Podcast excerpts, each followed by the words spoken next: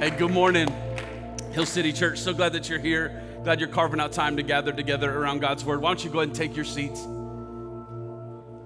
Man, I am excited uh, for, for you guys to be here. I'm excited, man, just to continue our, our reading of the, the book and the letter uh, of Ephesians. Uh, so if you've got your Bibles, would you go ahead and open them up? Uh, maybe yours is the digital kind. Go ahead and power it on. Man, one of the things I just encourage you to do, man, is just come, uh, come with your Bible. Man, we again, you hear us talk about it almost every week. Our Bible reading plan.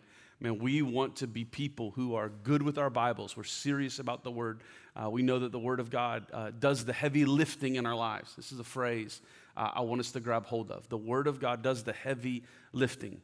Uh, the Bible says in the Old Testament that it's not by might, it's not by our strength, uh, it's not by power, uh, but it's by the Spirit of the Lord. And so the Word and the Spirit, um, they are enough. And so that's what we're endeavoring to do as we read through um, this letter to a church uh, in Ephesus. Uh, what is modern day Turkey? Paul writes uh, to a church that he helped plant, helped start, uh, and he's addressing some things that are happening. He's wanting them to live their lives well. And, and so, what we're simply doing is talking about this from a sense of belief uh, and beyond uh, and also the mystery of it all. What is God saying to his people and then also to us? You ready for God's word today? All right, Ephesians chapter 1.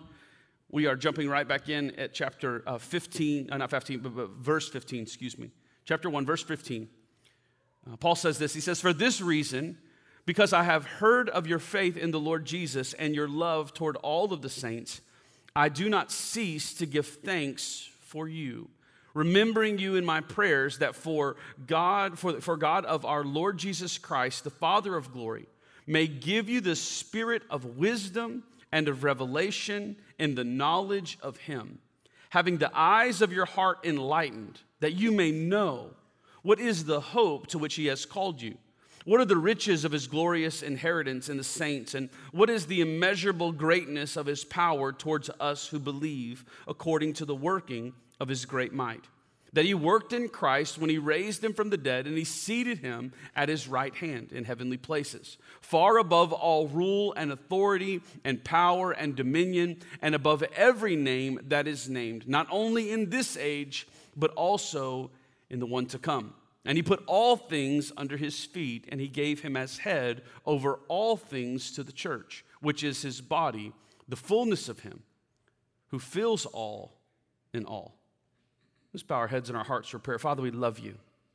And God, we thank you for your word. We thank you for the word that the Spirit of God breathed into existence.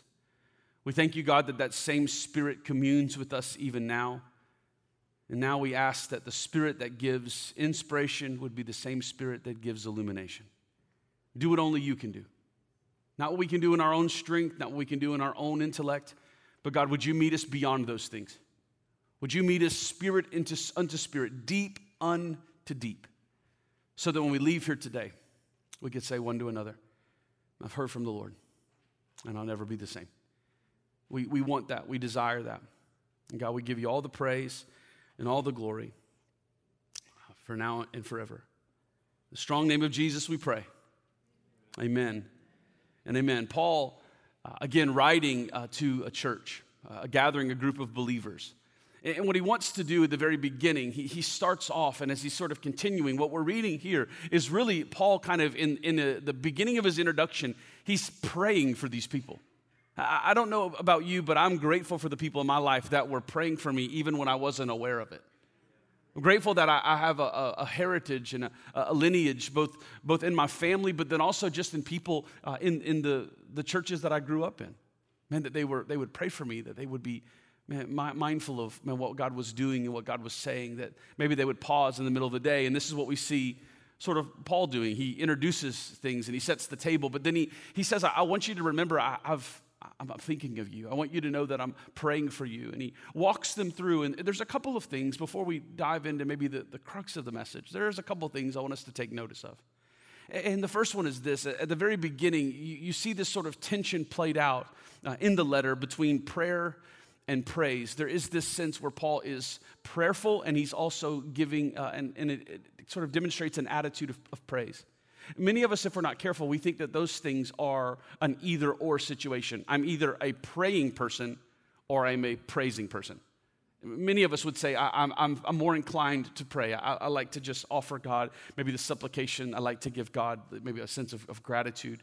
But, but the praise is maybe something that is, because it's maybe attached to music most often in our minds, we, we just go, ah, I'm not so sure. I don't know if you've heard me sing. It's not a joyful noise unto anyone. The, the problem with that is if we're not careful and we sort of slide into one of those sort of avenues, now, now, the caveat to that is both those things are great. I mean, prayer, amazing. Praise, really good. But if we're not careful, we, we default into one and we don't explore the other. And in that, we lose a sense of equilibrium. We lose a sense of balance. We lose a sense of sort of having our, our feet planted. We should and need to be people of prayer. There, there needs to be a thing where we're bringing our, our needs and our requests to God. But, but here's the problem that sets in if we're not careful we're asking God to do things in our life to which God has already provided an answer for. Many of us, we get into these seasons where we're praying and we're asking God to move and to do things and show up in a new way. But I want us to be reminded of language that Paul has already used in this letter and uses it in other places. He says that we have all things, spiritual blessings have been given to us. So, what ends up happening if we're not careful, we lock into this pattern of prayer and we forget the fact that God has given us so much already.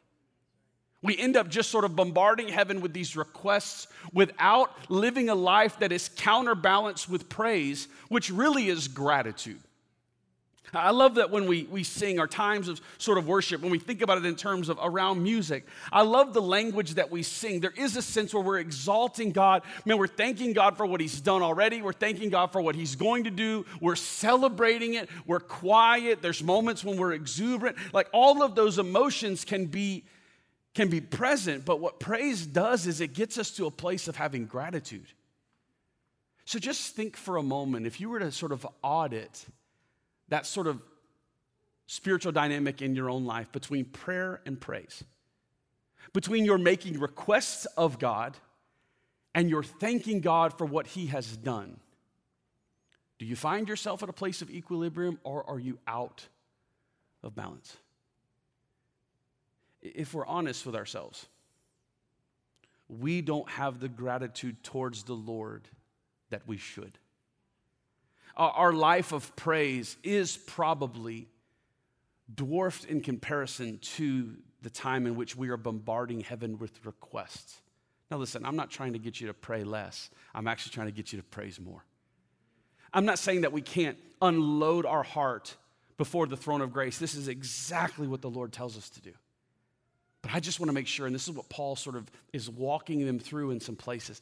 I, I, want you to live and want you to see this attitude of, of praise that takes place.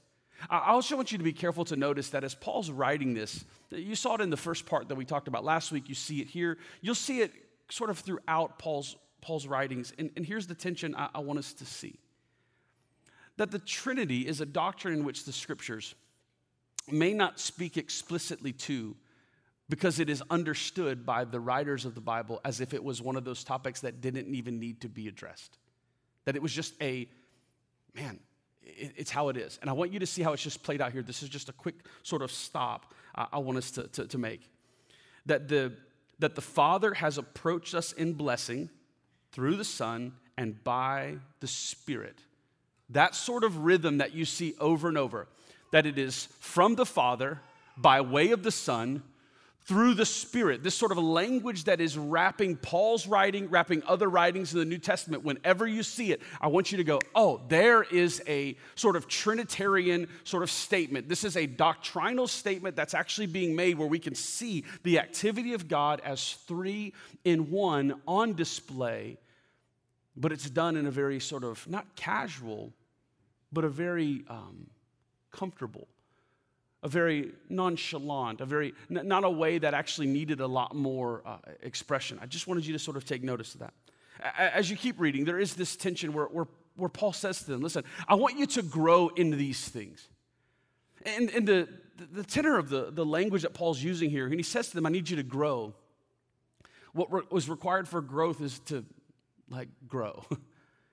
Meaning this Paul says, listen, I want you to grow in knowledge of the Lord. And, and in order to do that, you actually have to put the work in to study. You have to put the work in to be postured before the Lord.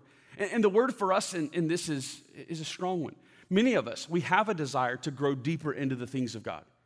And yet, our desire to grow deeper in the things of God is not met with the discipline in our life that would actually take us to get deeper into the things of God. And so, listen to me. We've all done it. We've all been there. Let's not try to pretend like we haven't. We've all missed days on the Bible reading plan so far this year. Can I get an amen? Praise God. You're more awake in that moment than you've been all day, okay? You felt that deep in your soul. Now, listen to me.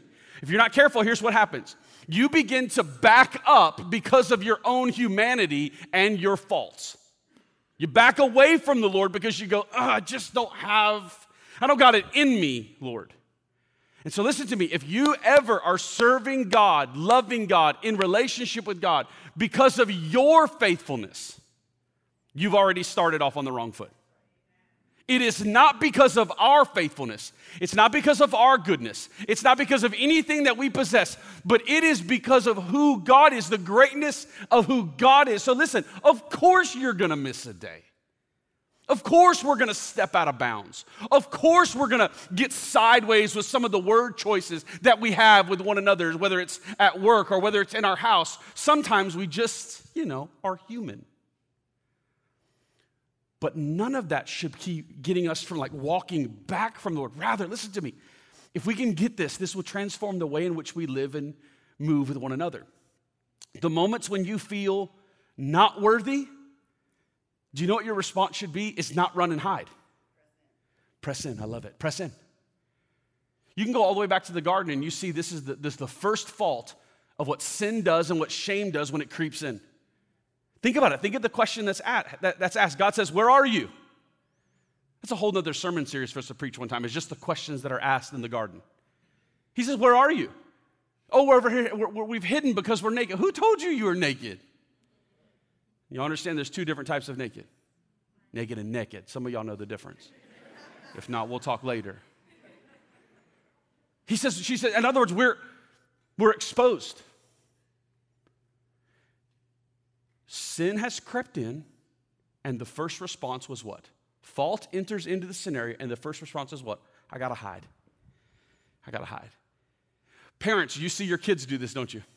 You see it on their face. You know, you know hey, you know, you know kind of. You, you and I do it. We've just gotten more skilled at it, especially in our work environments and our relational environments. We use terms like this in culture now gaslighting.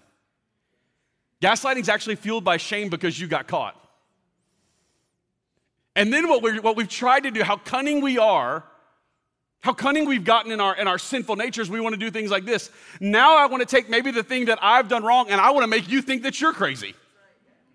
Like, that's not the way that it happened. And then you revise history that, other, that, both, that both parties have lived in. You have family members that do that for you? They rewrite history that you lived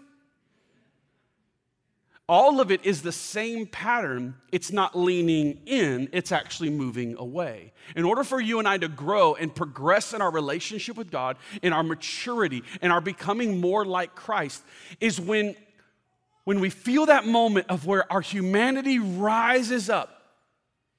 Don't succumb to shame, but allow the grace of our great God, man, to know, hey, I can, I can come and this is what growth looks like growth looks like saying sorry.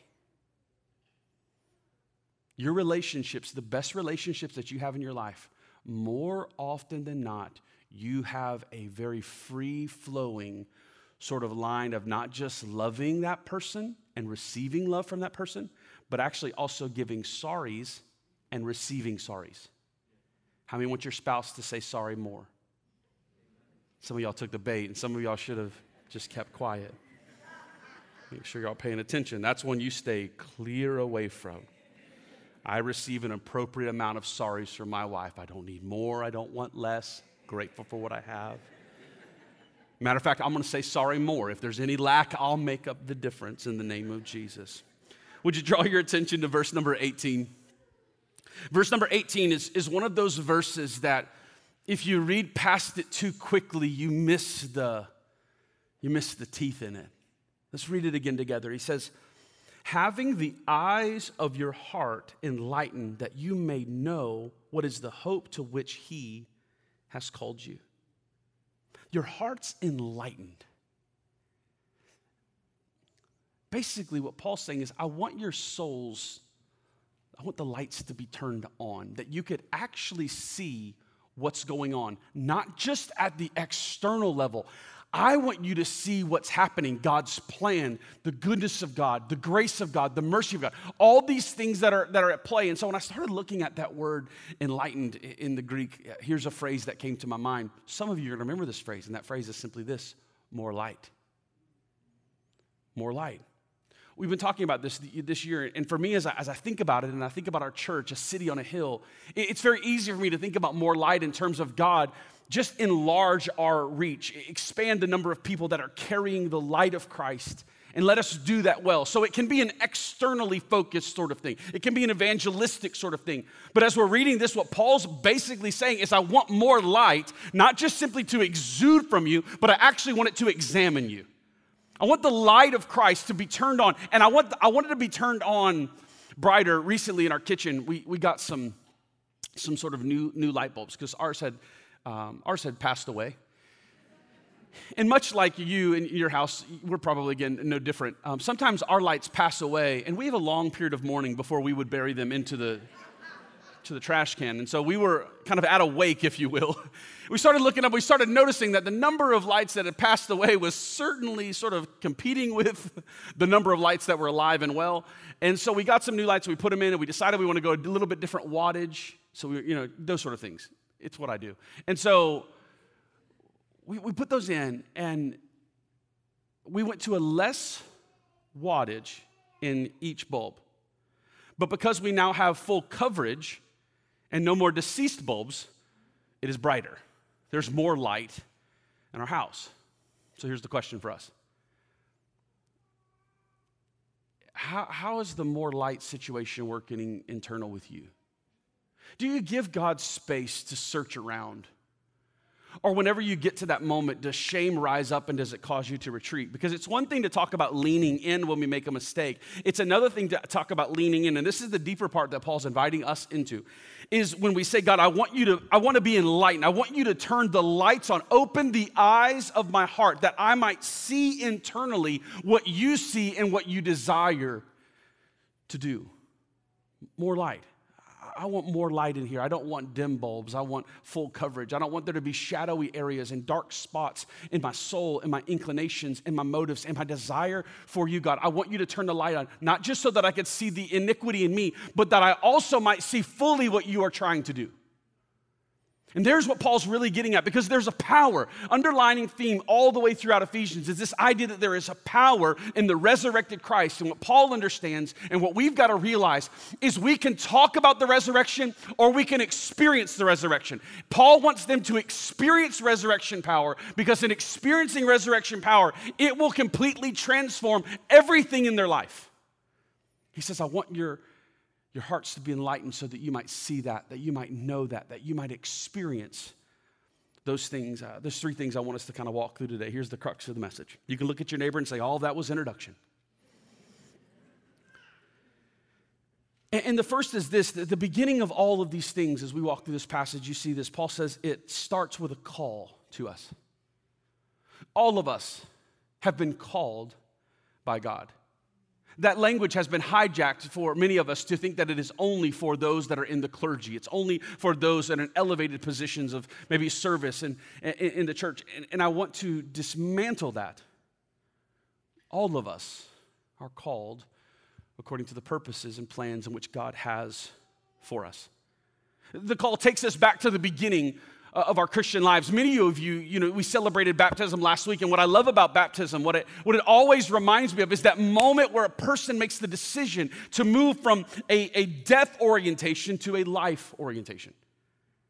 Let's not minimize it and just say it's anything else but that. It is from death to life. They are made alive in Christ. And for many of them, that is the, the beginning, it signals the start of their journey with Jesus, their Christian life. The, the, call of God always takes us back to that place. I remember moments growing up in my, in my adolescence, man, I just had moments that were marked by the presence of God. My, my life was just marked by the presence of God. And there's moments where the Holy Spirit will take me back to some of those places and I begin to think and I begin to sort of celebrate and remember all that God has done. Friend, listen to me. You and I have to get comfortable with the calling that is on our lives so that we might revisit it from time to time and be refreshed and reminded of what God has called us into and what God has done for us. He has called us into an altogether new life, a new life. But hear me on this. He calls us to holiness. He calls us to freedom. He calls us to peace. He calls us to suffering. And He calls us to the glory of God. Think about this just for a second the freedom in which God calls us to. Many of you could quote this verse if the Son sets you free, you're free indeed. You're free indeed. So listen to me. You and I have been called to a place of freedom. Bondage has been broken off of us in the power of Jesus. So since you and I have been set free, can I admonish you in the same way that Paul does to his churches? That's where you say yes. Since God has set you free, just because the chains and the yoke of the bondage of your past might fit you, it doesn't mean that you should put it back on. He has set us free. So many of you have to acknowledge this. You're more comfortable in bondage than you are in freedom because you've been in bondage for too long. But it doesn't mean that we should not walk in freedom. Come on, don't you guys remember when you started learning how to walk? All right, you've seen a kid or two walk. Nobody walks and it doesn't start out real smooth, does it? It's the and then they crash and fall. What if your spiritual journey was likened to that? Those first few steps aren't a sprint. You might get lucky and take off pretty good, but you're still probably going to fall on your face. What would have happened in your life and in mine if the first time we fell down when we were learning to walk was the end of the journey? We would be really big babies. I think many of us, we've tried out freedom. And because bondage fit better, we didn't grow into the freedom that we were called to. The, the calling on your life and on my life, it's, it's one for freedom. The, the calling is also for a sense of unity. Man, Paul talks about this in, in all of his letters, and I, I, want us to hear this in Ephesians because it's strong over and over. Paul's talking about this, and listen to me the church has to be a prophetic place. Meaning this, the church has to be a place where we're receiving the word of the Lord and we actually can declare it with word and life into the culture in which we find ourselves in. And I can't be the only one that feels like our, our world is losing a sense of unity. Or we're being called to unify over all of the wrong things. And listen to me, we're not going to be a church that is just going to start picking out things from culture and shooting targets at it. We're going to point to the Word of God and we're going to say, listen, God has called us to unify our lives around Christ. And if it is against that, if it is anti Christ, then we're not about it. Even if that means you and I might be called intolerant. I'm watching a church, capital C shrink back in this cultural moment because we're being bullied by ideologies, we're being bullied by false senses of unity, but we're not providing actually the rallying point for people, which is Christ. Jesus died for all. All of us are sinners. There's a point of unity. All of us have been made alive in Christ. There's a point of unity. Nothing else beyond that is a greater point of unification. It is Christ in us that is the hope of glory. So, listen to me. Those of you that know me, I am a Cubs fan.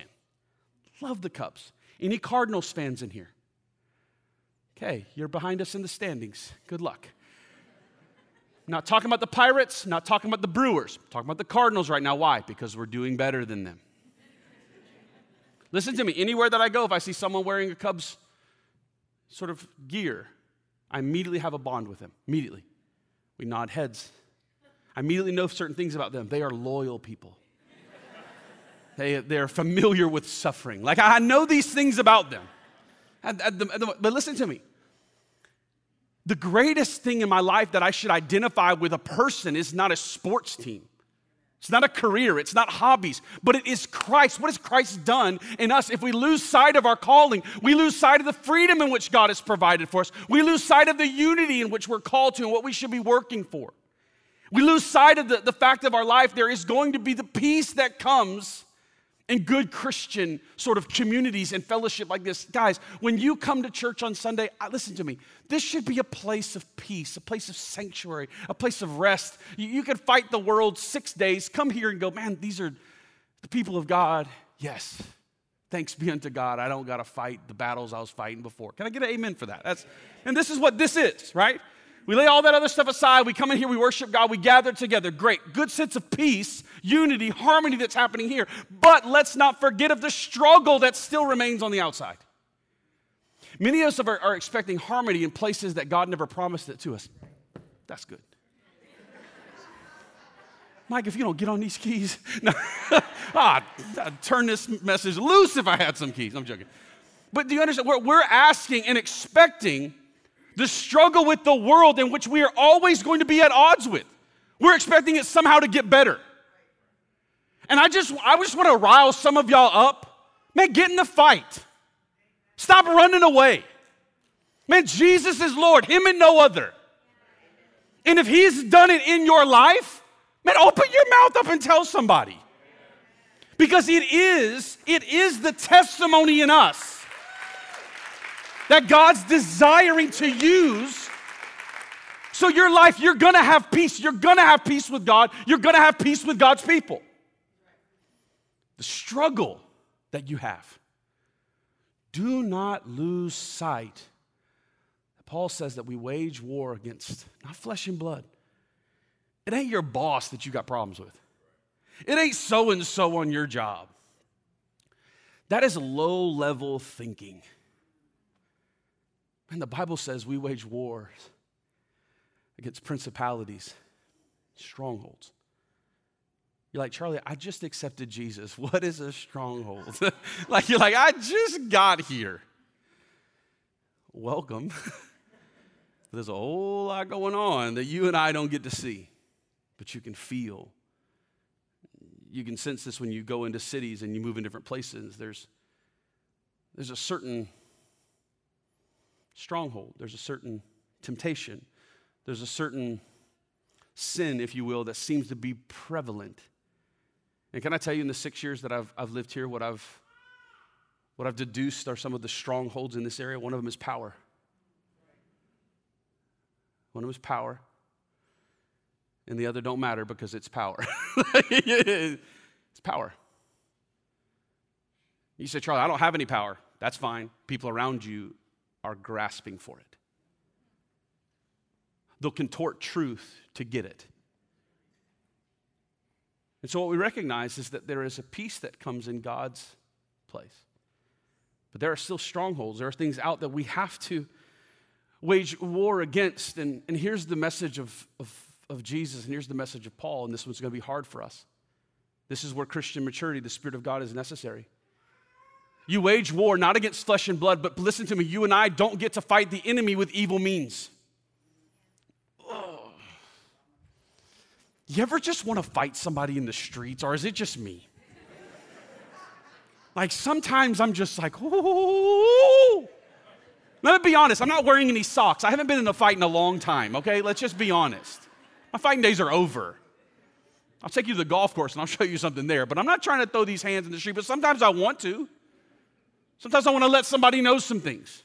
The older I get, I've, I've realized that I just like telling people my opinion sometimes. And I'm like, ah, oh, this is a sign of old age. but we don't get to fight the evil one with evil means. Jesus doesn't roll back the stone and go William Wallace on everybody. Do you want to know that you can serve Jesus for a long time and you can be really close in proximity to Jesus for a long time and still not lose the desire to grab a sword and chop off somebody's ear? Right up until the night in which Jesus is crucified, Peter's been rolling with Jesus for a while, has had some really good moments, seen some things. Man, he is pivotal in the church at that time and the church in, in the future of, of the beginning of Acts. And Peter, walking with Jesus, knew Jesus' tone, he knew his comedic cadence. And even at that proximity, when push came to shove, and what Jesus had been telling them was going to happen was about to go down, what does Peter do? Oh, we about to do this. He's like, he's like, here we go, Jesus. Let's roll. You know, and it's Jesus is like, what in the world, Peter?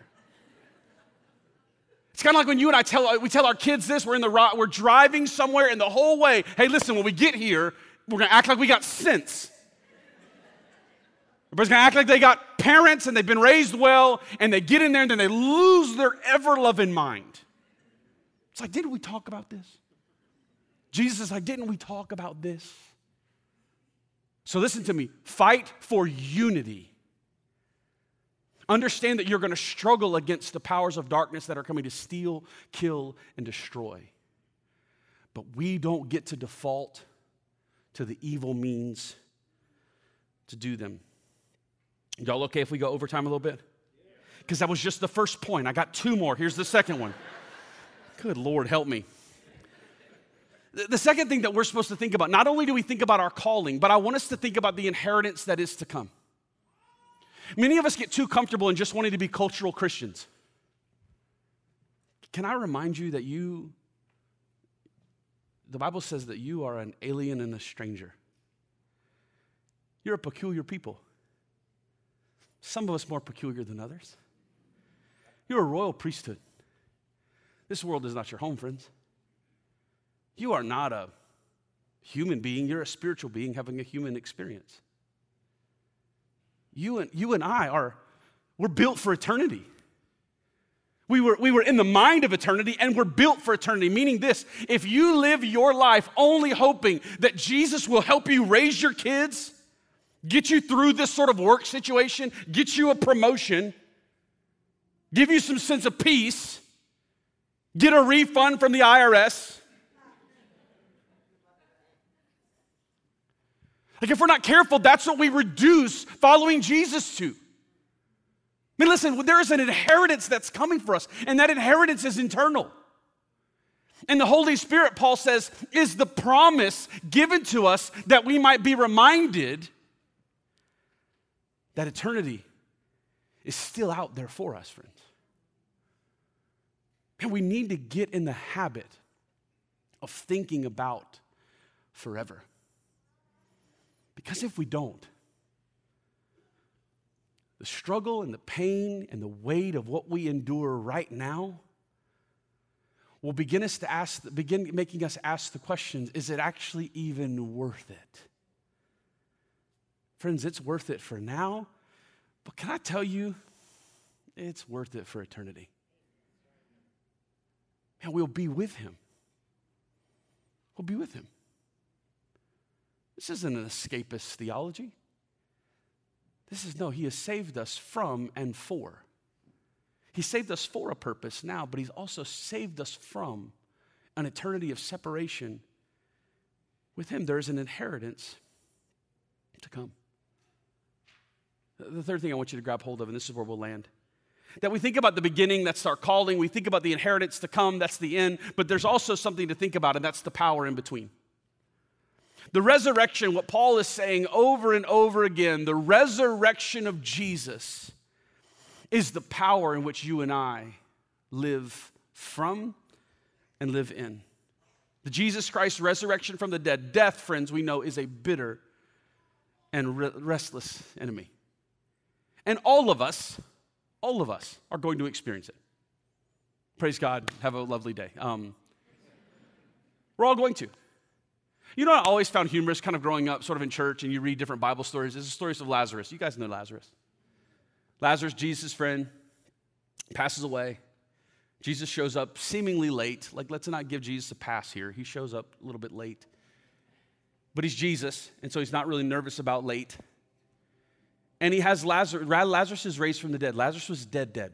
And he, and he comes out and he says, Hey, take off the grave clothes. And Lazarus goes about his life. Now, here, here's my, my warped sense of like church humor when you grow up in church. This is what happens to you. You know, I, I realized it, Lazarus died again. Guys, it's. Can I just say that it sucks to die, but it sucks to die twice, like really bad? Like, I don't know if I'm allowed to say that in church, but we did. And Nicole will correct me later on if we're out of bounds. He died again. Friends, all of us will face death. The Bible says that death is it's inevitable. And then the judgment. But listen, the, the, the work of God shown through the life and death and resurrection of Jesus is power for us to overcome. Why? Because God has done what man cannot do. He beat death. He beat death. Jesus is then now, he's enthroned over evil. And you see over and over the, the line, all things, all things, all things, not some stuff. Jesus is ruling and reigning over all things, and Jesus is the headship of the church. And the way in which the passage lands, I, I love the phrase that Jesus is, is all in all. The church is full because Jesus is the head of the church. Jesus is filling the church with himself. That's where you and I come in. So listen to me. If you're going through some stuff in your life right now, maybe relationally, maybe work, maybe it's just some stuff in your own inner life. Listen, I've had seasons of my life where, man, the problem, the problem wasn't anywhere else but in the mirror. You get frustrated and you're, listen, hear me on this.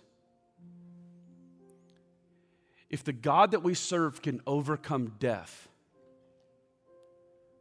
there isn't anything going on in your life and in my life that He does not have the authority over. I was sharing this right before service with a friend. This, uh, this phrase has been in my spirit for a while.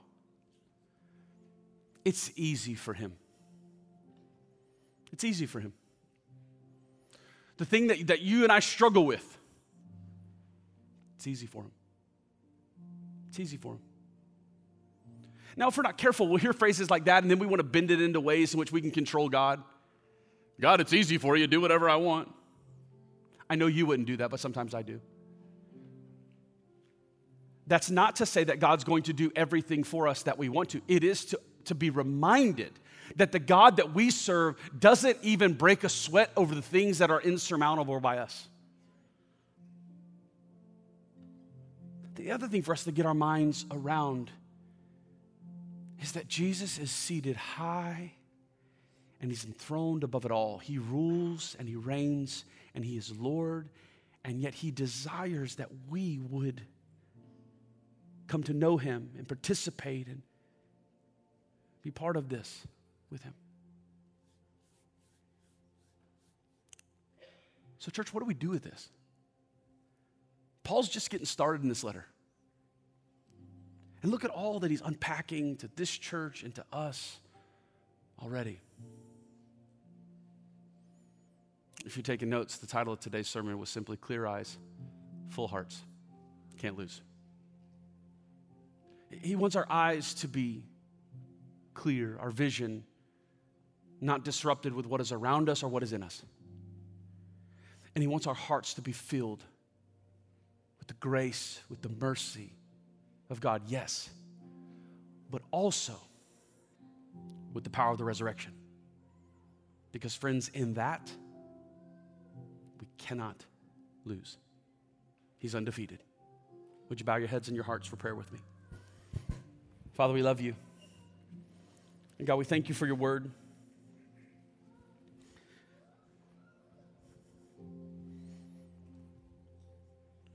Heads are bowed, eyes are closed. I just want to give an opportunity. We, we do this most weeks. I just want to give an opportunity if you're here and you want to surrender your life to Jesus. Surrendering your life to Jesus means this that you are confessing Him Lord and Savior of your life. It means that you are also confessing your need for a Savior. I found that for many people, that's the difficult part. Saying who God is is easy, but acknowledging themselves that they're not enough, they can't do it on their own. For many of us, that seems to be the hiccup. So, surrendering your life to Jesus is confessing Him as Lord. It's confessing that we, you and I, that we are sinners in need of saving. And thirdly, it is confessing that He is the Christ. Crucified, died, buried, and then raised to life. And because He lives, you and I can live also. If that's you, heads are bowed, eyes are closed. If you just say, Charlie, this is my moment. I want to surrender my life to Jesus today. Maybe you did this in a season of your life, but you know that you have maybe drifted. But today you want to make that declaration sure. Maybe you've been living with ellipses, but now you want to live with the period at the end of that statement. Amen. I see that hand. Is there anybody else on the count of three? I'm asking you just to lift your hand. One, two, three. Are you here? Amen. Amen. Amen. Amen. Amen. Amen. Praise God. All across this room, would you stand to your feet?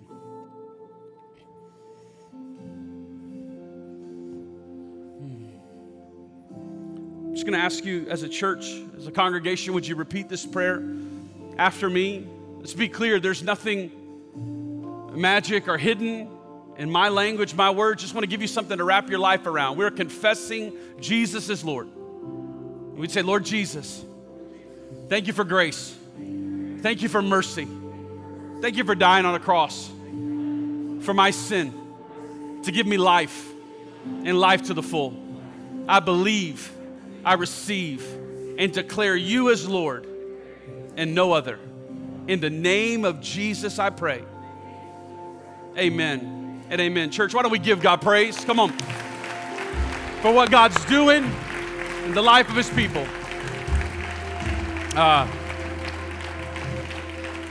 so may you leave here today, and may the eyes of your heart be open, that you might see all of the goodness of God at work in your life. But may you also see the places in which He desires to renew and restore you afresh. Go in that knowledge and in the grace and peace of our Lord Jesus Christ. We love you so much, church. We'll see you next week.